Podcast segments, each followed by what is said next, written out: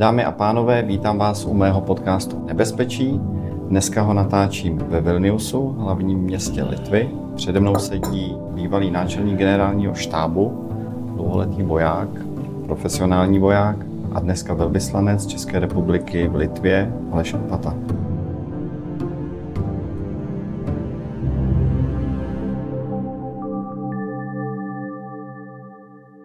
Díky, že jste souhlasil s mým pozváním. Jo, jo, jo, já děkuji za pozvání. Tak pane velvyslanče, vy jste, jak jsem zmiňoval, roky pracoval v České armádě, dostal jste se tam až na ten nejvyšší stupeň, vedl jste eh, generální štáb a vedl jste v čem eh, vojákům. Teď děláte velvyslance v Litvě už nějakou dobu. Je něco, co jste se musel jako diplomat nově učit, co třeba musí diplomat umět a voják to nepotřebuje?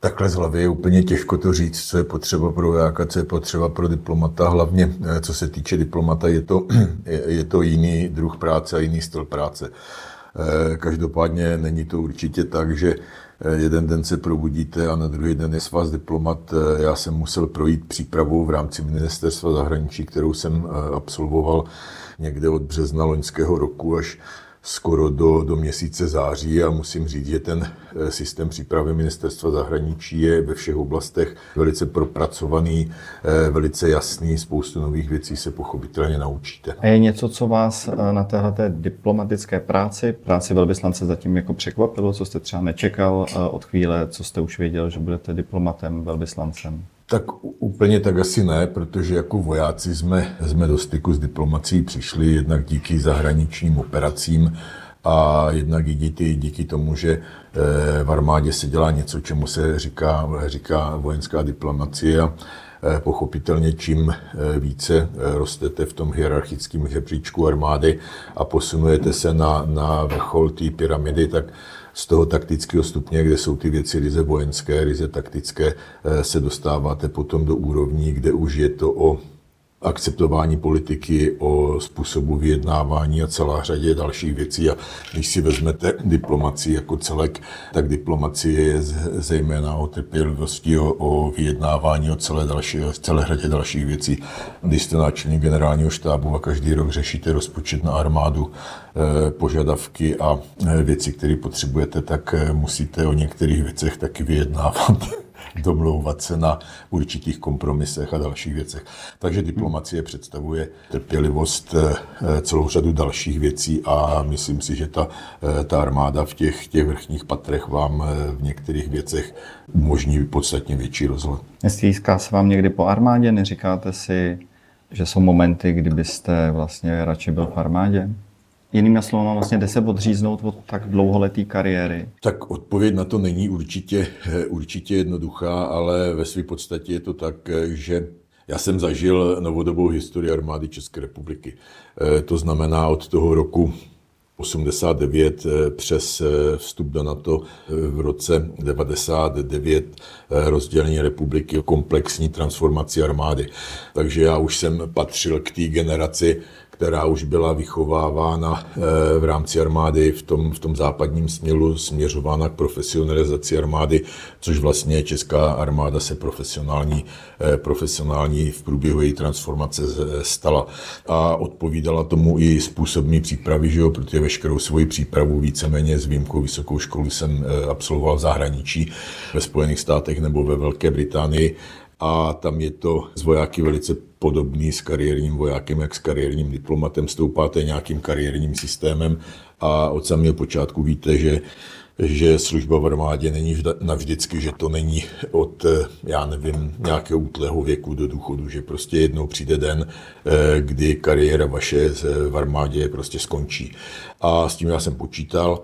Eh, víceméně jsem s tím aktivně počítal už od té doby, co jsem byl povýšen do velitelské, do generálské hodnosti, takže díky své indoktrinaci v zahraničí jsem chápal to, že jakmile se jednou stanete, eh, stanete generálem, tak ten čas eh, odchodu do, do zálohy se velice rychle naplní, tak já jsem měl to štěstí, že jsem to teda dotáhl na náčelníka generálního štábu, ale jako náčelník generálního štábu jsem věděl, že, že ta moje kariéra v horizontu čtyř let prostě skončí končí a tomu jsem potom už věnoval i svou, i svou pozornost. A, Mě vlastně zajímá ten lidský rozměr, protože třeba politici vám někdy jako vyprávějí poměrně často, když skončí s tou vysokou politikou, že jim třeba schází jako ten eh, ruch kolem nich, eh, možnost uplatňovat nějak moc, eh, dělat nějaké jako rozhodnutí, jako by se najednou svět zastavil, což samozřejmě, když člověk jde dělat z armády diplomata, tak se svět kolem něj nezastaví, protože máte nepochybně jako spoustu věcí, které jako velvyslanec musíte dělat.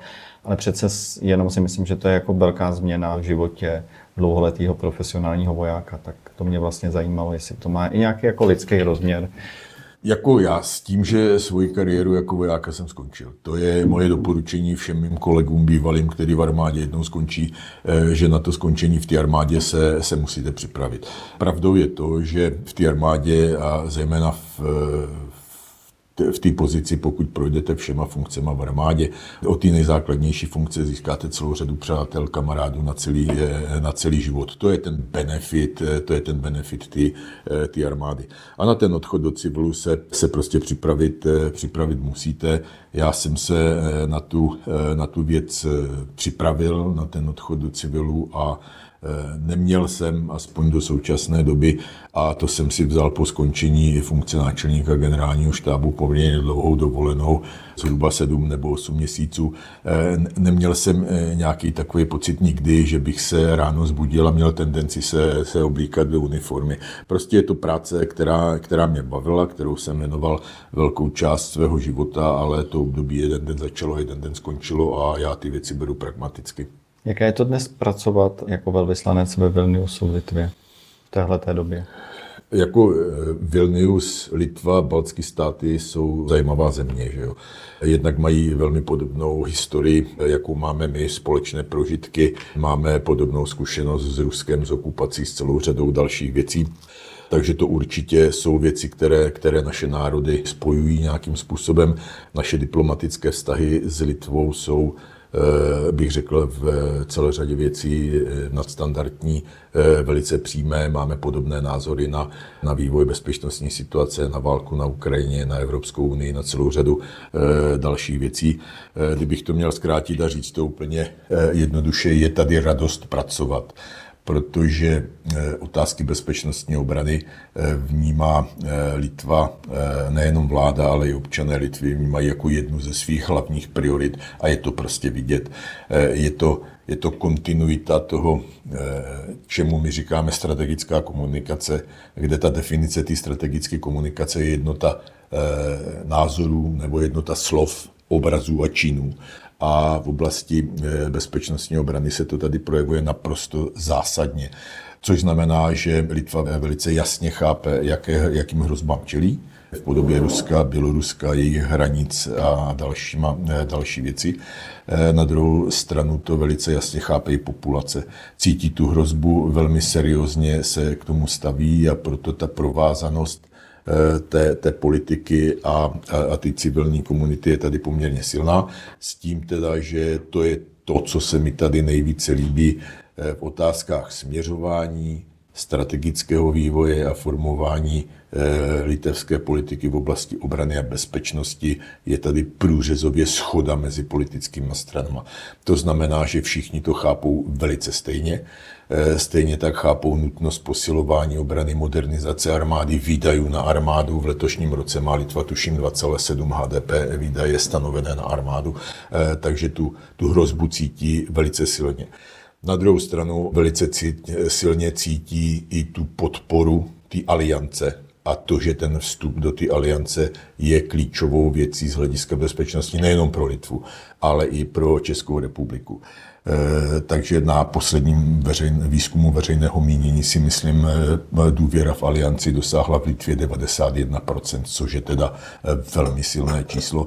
Stejně tak je důvěra v armádu litevskou armádu se blíží 80, 80% nebo je na 80%. Takže co se týče těch bezpečnostních věcí, je takže v té bezpečnosti, že vám do toho skočím, v té bezpečnostní oblasti to platí i pro opoziční strany ta jednota.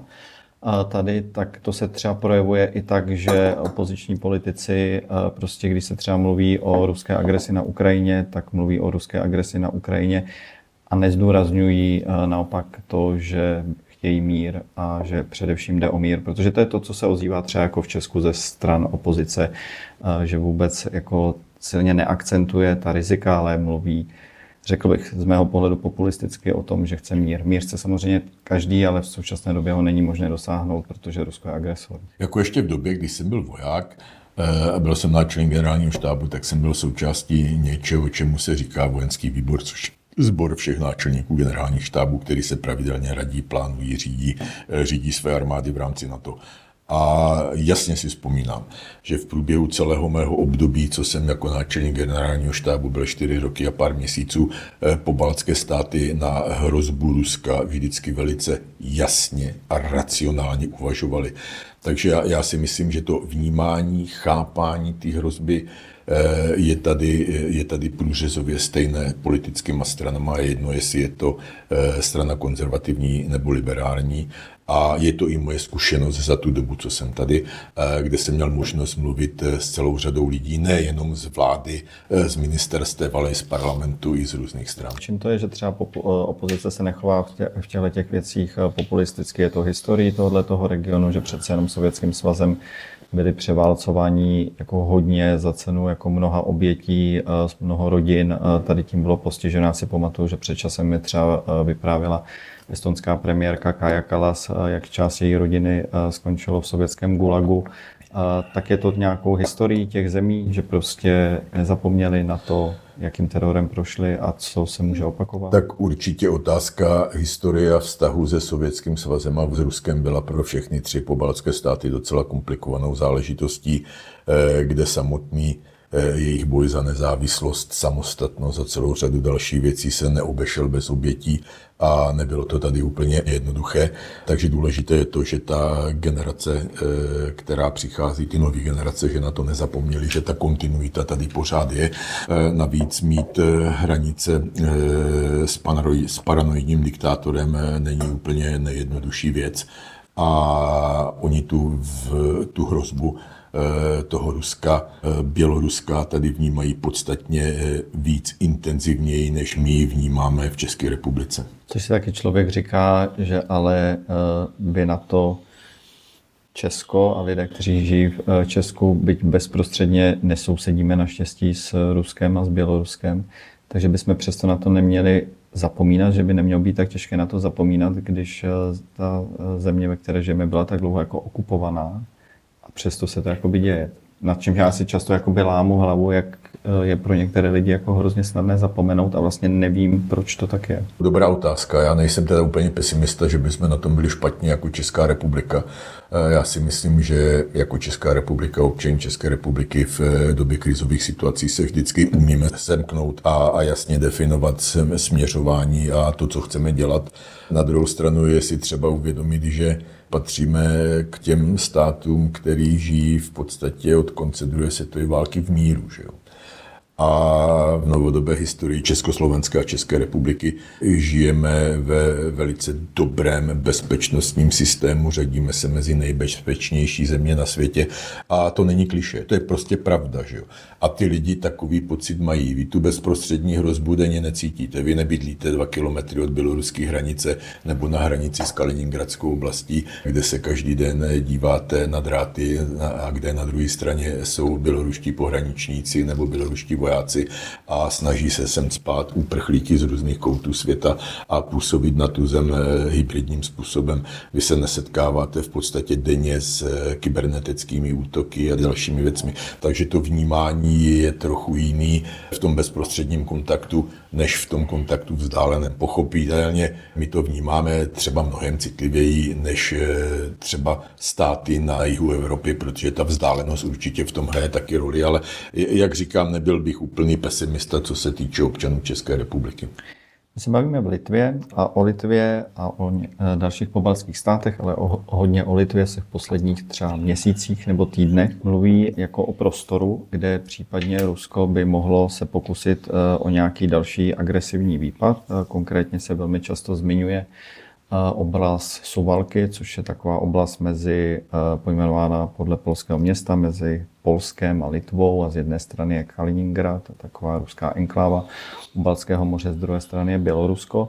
Mluví se o tom, že Rusko by mohlo časem zkusit jako výpad do, do tohoto prostoru z Běloruska s cílem jako odříznout po Baltí od pozemní hranice Severoatlantickou aliancí a zároveň získat jako přístup pozemním koridorem do Kaliningradu, tak jde tohle, to, co jsem popsal a na což se objevují různé jako scénáře, prohlášení některých politiků evropských, taky pobaltských, tak vy sám tohle to vnímáte jako strašení nebo jako reálnou hrozbu nebo jako něco mezi tím, co by se mohlo stát a na co je nutné se případně připravovat? Tak eh, z toho pohledu bezpečnostního, z pohledu obrany eh, je vždycky třeba analyzovat všechny možnosti a všechny varianty. To prostě vojáci, to prostě armády, to prostě na to dělá, eh, že se připravuje na všechny možné varianty, které můžou nastat od té nejvíce pravděpodobné až po tu nejméně pravděpodobnou variantu. Pokud si dobře vzpomínám, tak v době, kdy se po okupaci Krymu začaly měnit eh, bezpečnostní plány a obrané plány na to. Já jsem v té době byl zrovna v alianci na, eh, na velitelství v Šejpu, tak první, kdo definoval jako vojenský problém eh, Suval, bylo, tehdy to bylo nazýváno Suvalký gap, byl generál Hodges, velitel amerických jednotek v Evropě v rámci plánovacích procesů se, se tohle definovalo jako problém, protože to je úzké hrdlo lahve směrem, směrem do Evropy. Eh, na, na druhou stranu je třeba taky seriózně říct, že jak Litva, tak Polsko, která sou, sousedí s Kaliningradskou oblastí, se tím velmi intenzivně zabývá. A to nejenom v otázkách možné aktivace článku 5, ale i v otázkách článku 3, který říká, že každý stát především musí pracovat na své vlastní armádě, aby v těch eh, prvních eh, momentech jakéhokoliv problému byla schopna působit samostatně. Takže já jsem přesvědčený o tom, eh, že jak Litva, tak Polsko věnuje, věnuje této oblasti významnou pozornost. Pochopitelně významnou pozornost severovýchodnímu křídlu věnují i obrané plány, i obrané plány aliance. Pochopitelně celou řadu obraných plánů aliance znám, protože to není tak dlouho, co jsem z armády odešel, tudíž o nich nemůžu mluvit, ale myslím si, že by to tak jednoznačné v případě přímého napadení eh, jakékoliv členské země NATO na severovýchodním křídle bylo tak jednoduchý, jak se občas o tom mluví. Jako co myslíte jednoduchý? Jednoduchý ho tak napadnout ano, ze strany ano, Ruska, že ano, by to Rusko nemělo ano, tak jednoduché? Ano, ano. A pak je třeba si říct druhou věc, eh, bavit se o té realitě. Eh, Rusko vede dneska eh, dva roky, dva roky válku na Ukrajině, kde od toho prvopočátku, kdy si myslelo, že to bude jednoduchá operace a přijedou na Ukrajinu a druhý den ráno už budou slavit v Kijevě, se ukázalo, že to není až tak pravda. Ti Rusové prostě ztrácí nepřeberné množství techniky, materiálu a lidí. A je, je zcela zřejmé, že většina aktivních ruských jednotek působí, bojuje na Ukrajině, nebo ty jednotky střídá. A myslím si, že ta četnost, hustota ruských sil na východním křídle aliance je významným způsobem snížena a určitě Rusku bude trvat eh, nějakou dobu, eh, aby své síly a prostředky obnovila. A, a ta doba bude určitě 5 až 10 let minimálně.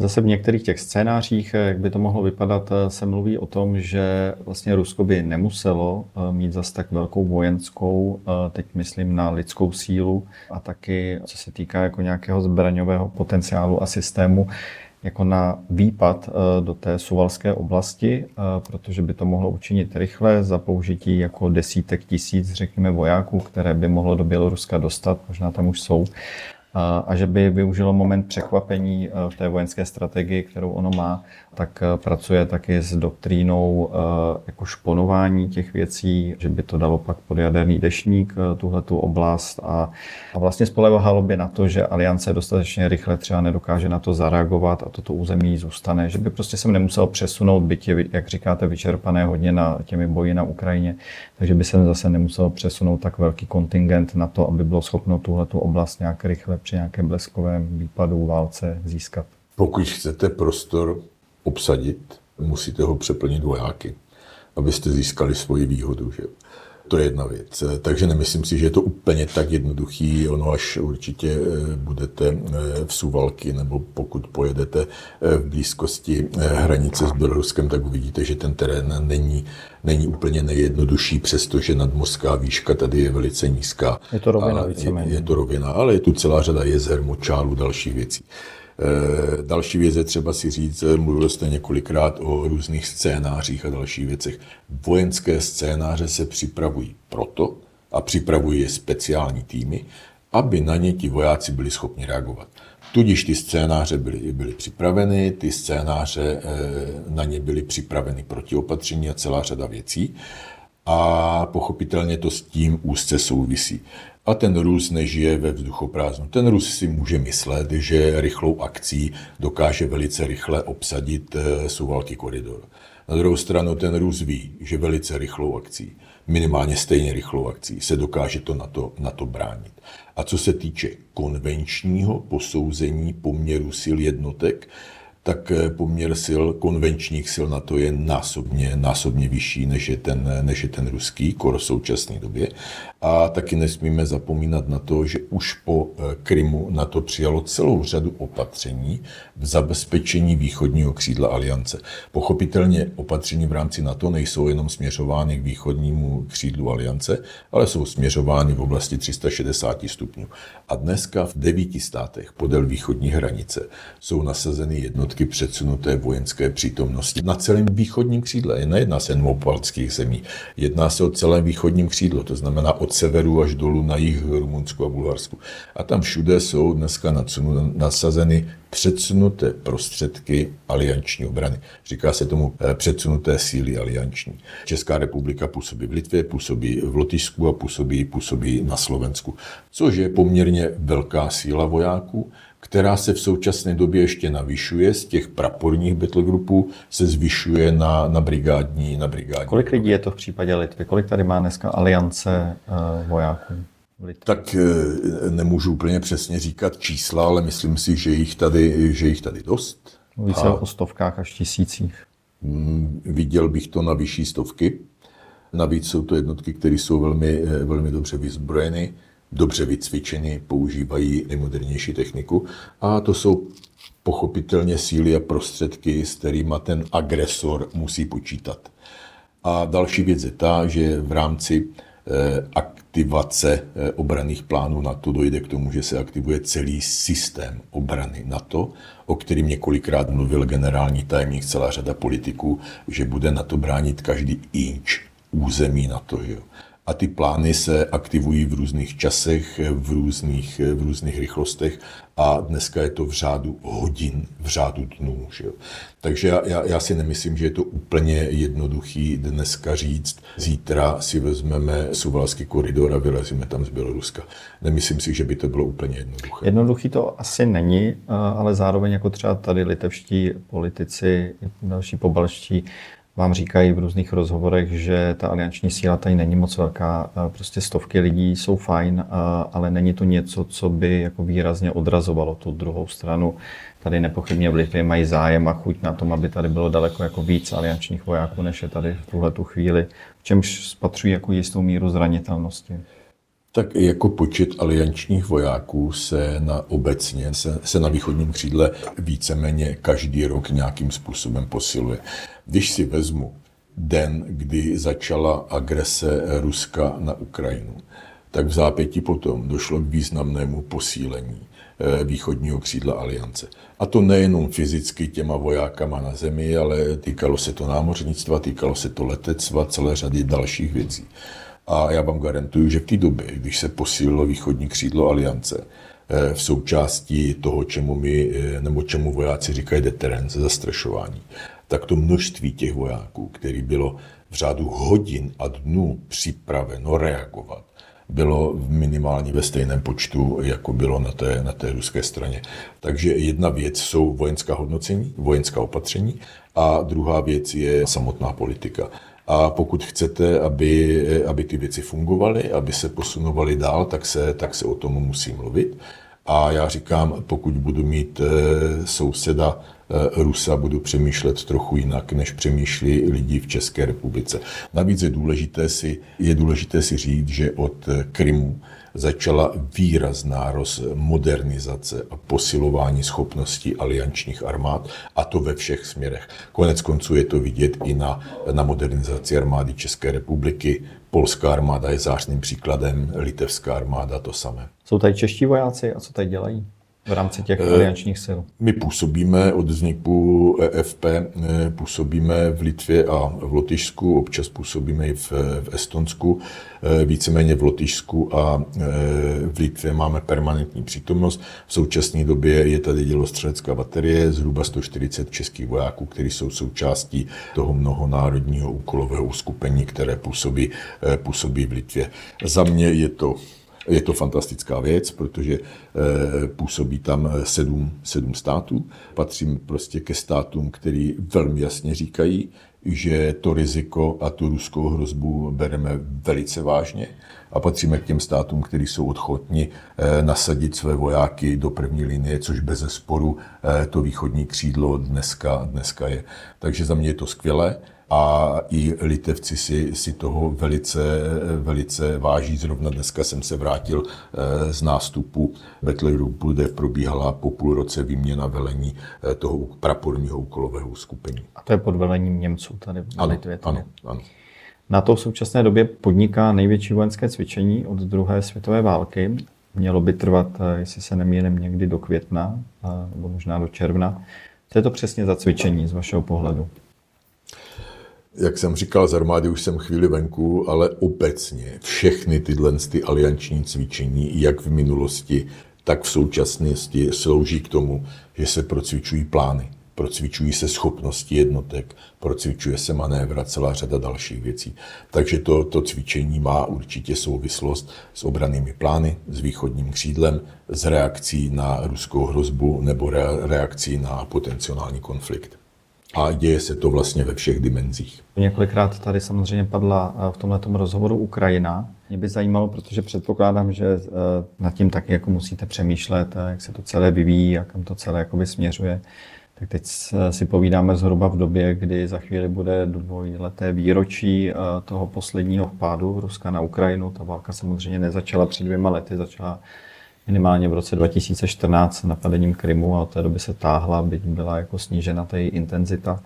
Ale dejme tomu za ty dva poslední roky, jaký máte pocit, jak vy si analyzujete třeba pro sebe s vašimi znalostmi, zkušenostmi, že to bude dál pokračovat? Co se týče mých vlastních osobních zkušeností a analýz, eh, to jsou věci, které se odvíjí od reality, která dneska eh, v konfliktu Ukrajina-Rusko Ukrajina, Rusko je. Je zcela zřejmé, že v té první fázi, v tom prvním roce, Ukrajina dokázala naprosto famózně ubránit většinu svého území, včetně hlavního města. A víceméně stejně rychle, jak ten Rus postoupil na území Ukrajiny, ho dostali zpátky eh, na ten eh, dolů do té Doněcké, Luhanské a Krymské, oblasti, což bez sporu ukázalo ne ani tak, bych řekl, to materiální a technické vybavení ukrajinské armády, ale ukázalo to, že jsou stát. Ukázalo to, že jsou stát a že jsou schopni eh, ten svůj stát bránit a udělat proto cokoliv. Prostě obrovské úsilí velkého množství lidí a nejenom těch vojáků, ale provázaný s tím civilním sektorem celá řada dalších věcí. Loňský rok byl ve, eh, ve, ve fázi a ve znamení, eh, řekněme, ofenzivních operací ukrajinské armády. Eh, četl jsem celou řadu expertů, že některé eh, výsledky, eh, výsledky ukrajinské ofenzivy nebo protiofenzivy zklamaly, mě osobně ne, protože pokud se bavíme o frontě, která je dlouhá 1300 km, tak není úplně jednoduché vést, vést útočnou nebo ofenzivní činnost na tak široké frontě a není úplně nejjednodušší si vybrat jeden nebo dva operační směry, na kterých zautočíte. Takže si myslím, že Ukrajinci využili maxima toho, co měli. Pochopitelně jejich vedení točné činnosti nebo té ofenzivní operace eh, svým způsobem taky narušovalo eh, ten, ten ruský eh, obranný systém. Konstantně ho opotřebovávalo, způsobovalo mu ztráty, eh, zvyšovalo požadavky na jeho doplňování a další věci.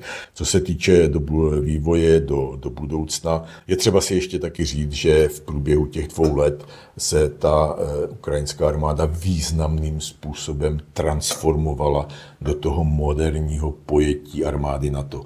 Nejenom způsobem vedení boje, způsobem myšlení, ale taky způsobem a modernizací jejich armádních sil, přechod na novou techniku a celou řadu dalších věcí. Takže my, když přecházíme třeba, eh, si pamatuju na nový obrněný transportér Pandur, jo, který byl v té době velice sofistikované vozidlo, tak jenom výcvik vojáků v této oblasti trval rok. Když se bavíme o výcviku pilotů, je to několik let výcviku. Že jo. Takže oni se dokázali transformovat, dokázali začít používat a naučit se zacházet eh, s, vyspělou západní technikou a zároveň dokázali, dokázali bojovat s Rusem je, je celá řada věcí, kde eh, Ukrajina chce eh, ve výzbroje vybavení pokročit. Jedno z nich je určitě letectvo, protože to letectvo je určitě článek, kterým na bojišti, na bojišti chybí. Víceméně se to rozjíždí, pokračuje výcvik, celá řada dalších věcí. Můj osobní výhled na následující, následující měsíce, co se týče konfliktu na, na Ukrajině, je ten, že ukrajinská armáda s vysokou pravděpodobností přejde do něčeho takovému, čemu vojáci říkají strategic defense, strategická obrana, eh, kde budou bránit eh, současné, současné pozice území, které získali a tím, eh, tím obraným bojem budou opotřebovávat dále schopnosti ruské armády, kde ruská armáda bez zesporu schopnosti v obnově techniky, výrobě munice a doplňování zásob a lidí má. Co si myslím do budoucna eh, je klíčová věc pro ukrajinskou armádu. Jsou to zásoby, je to munice, je to doplňování, eh, doplňování těch věcí, je to výcvik, eh, protože pokud máte vojáky dva roky, kteří, kteří bojují v dotyku s nepřítelem, tak je prostě musíte vyměnit, musíte je měnit, takže je to o, o výcviku, o celé řadě dalších věcí a hlavně o té o podpoře ta podpora té Ukrajiny musí být jednotná, musí být no. jasná, musí být zřejmá. Právě tady v téhle oblasti Ukrajina neprožívá úplně jednoduché období, protože prostě těch dodávek zbraní eh, nedostává tolik ze západu a nečekají zřejmě jednoduché období. Taky co se týká té vojenské síly, eh, tak prostě Rusko cynicky doplňuje neustále ty zdroje, protože může prostě jednoduše doplňovat a je jim, je jim celkem jedno Putinovi a dalším, že ty lidé tam jako hodně umírají tak tím chci vlastně navázat na tu opotřebovací válku, že když se vede opotřebovací válka, tak jednou v ní eh, vyhraje ten, kdo, eh, kdo zvládne mít schopnost být méně opotřebený a prohraje ten, který prostě se vyčerpá. Tak eh, kdybyste se ještě měl podívat na tenhle ten výhled, je možné pro Ukrajinu, byť jako se jí hrozně moc věcí podařilo, to s váma souhlasím, té opotřebovací válce to v nějakou chvíli zlomit, protože třeba generál záložní náčelník jejich generálního štábu mluvil o tom, že by bylo potřeba vynalézt třeba nějakou novou zbraň jako svého druhu. Byl střelný prach, nebo se naučit používat uh, nějak jinak ty současné zbraně, aby to způsobilo nějaký zlom v té opotřebovací poziční válce případně. Jako já se s Valeriem Zálužným velmi dobře znám e, z minulého období. E, s tím teda, že e, vymyslet něco zázračného je něco takového, čemu se v minulosti říkalo revoluce ve vojenství. Nemyslím si, že se to, že se to úplně stane. Není asi cesta vyvinutí no, nové zbraně nebo nového, nového mechanismu, ale spíš si myslím, že ta cesta je v jiných doktrinálních způsobech vedení toho konfliktu. A přestože se bavíme o opotřebovací válce, což vaše dedukce nebo informace na téma toho, že zpravidla vyhrává ten, kdo má víc sil a prostředků, eh, je asi do, do, jisté, do jisté míry pravda. Eh, do jisté míry, nebo je určitě pravda, že Rusko, Putinové Rusko je dneska schopno akceptovat ztráty, které má. Pochopitelně to nebude trvat věčně. Na druhou stranu kvantita vždycky neznamená kvalitu. A je zcela evidentní, že ta kvalita, ať je to kvalita výcviku, ať je to kvalita zbraňových systémů, jejich sofistikovanost se na té Ukrajině začíná, začíná projevovat v řadách ukrajinské armády. A já si myslím, že není stoprocentní pravda, že kvantita nad kvalitou zvítězí. Oni ty tanky můžou můžou doplňovat dalších 10 let, o nich můžou produkovat 1500 ročně, že jo. ale kvalitní zbraňové systémy, kvalitní letecká podpora, celá řada dalších věcí bude umocňovat tu ničivou sílu té, té ukrajinské armády. A výhoda armád na to je vždycky eh, v té, eh, řekněme, informační a technologické převaze. Takže i nad kvantitou informační a technologická převaha může, může zvítězit a já to vidím eh, v tomto způsobu na Ukrajině. Každopádně naprosto klíčovou záležitostí je podpora Ukrajiny jako takové. My se bavíme, jak několikrát padlo ve Vilniusu. Vilnius je zajímavé město podle mě i proto, že tady nějaký čas eh, sídlí představitelé běloruských demokratických sil, exilová prezidentka eh, Světlana Cichanovská, jsou tady i lidé, eh, kteří by se asi dali označit jako část ruské opozice, jestli něco takového vůbec dneska existuje. Eh, každopádně jsou tady lidé z okruhu vězněného pana Navalného a někteří další. Mluvíte někdy a diskutujete i s nimi jako velvyslanec a je něco, co třeba my jako dneska pro běloruské demokratické síly děláme i odsud? Jako je to součástí naší práce být v kontaktu s běloruskou e, opozicí, se Světlanou Tichanovskou se, se setkáváme pravidelně víceméně při různých akcích. Co se týče běloruské opozice, v Litvě je, je dlužno říct, že Litva jako taková umožnila běloruské opozici prostě ten ten exil do, do Litvy jako takové a vytvořili jim k tomu podmínky. V současné době je tady asi eh, menšina 70 tisíc Bělorusů, kde každý rok zhruba přijde do Litvy 15, eh, asi 15 tisíc eh, dalších, dalších emigrantů z Běloruska. Každopádně Litva sama o sobě běloruským emigrantům vytváří podmínky, Eh, stejně tak, eh, jako se na tom podílí celá řada dalších ambasád. Takže jednak my s běloruskou opozicí komunikujeme, jednak eh, se podílíme na různých programech. V minulosti jsme tady dělali program pro běloruské novináře působící na, na území Litvy, s tím, že jsme pro ně zařizovali v rámci projektu nějakou elektroniku, stroje, počítače a další věci. Takže ta, ta komunikace je tady, eh, je tady docela pravidelná a je zřejmá. Eh, pro mě je to důležitý, důležitý v tom, že máte příležitost se bavit přímo s lidma, který ten Lukašenkův režim zažili a zažívali to. A pochopit eh, naprosto detailně, co se tam vlastně děje. A to si myslím, že to je to, co nám ve většinové společnosti občas chybí, eh, když jste konstantně sledovaný, kdy někde něco řeknete, hned vás někdo zmátí, když se lidi ztratí ve vězení, nikdo je nenajde, rodiny spolu nemají kontakty a další věci. Já, já říkám, že to je potřeba poslouchat a, a vnímat, vnímat tu zkušenost. Tak jsme na konci uh, našeho rozhovoru. Vlastně mám poslední otázku. Uh, vy jste říkal, že jste se tedy rozloučil s tou vojenskou kariérou, že je dobré prostě se od tohle toho odstřihnout děláte diplomata. Zároveň z příkladu České republiky víme, eh, že někdy vojáci eh, pokračují třeba do politické kariéry. Eh, jeden z bývalých náčelníků generálního štábu Petr Pavel sedí dneska na Pražském hradě, konec konců tady za vašimi zády visí jeho portrét. Tak neříkáte si někdy vy, že vedle diplomacie byste měl i politické ambice, když vidíte, že z armády se dá dostat až na hrad nesilovou cestou? To vám řeknu naprosto stoprocentně. Politické ambice nemám. Tak já vám děkuji za rozhovor. Já taky. Díky. Dámy a pánové, díky za vaši pozornost a zdravím vás z Vilniusu a těším se na nějaké další vydání podcastu Nebezpečí.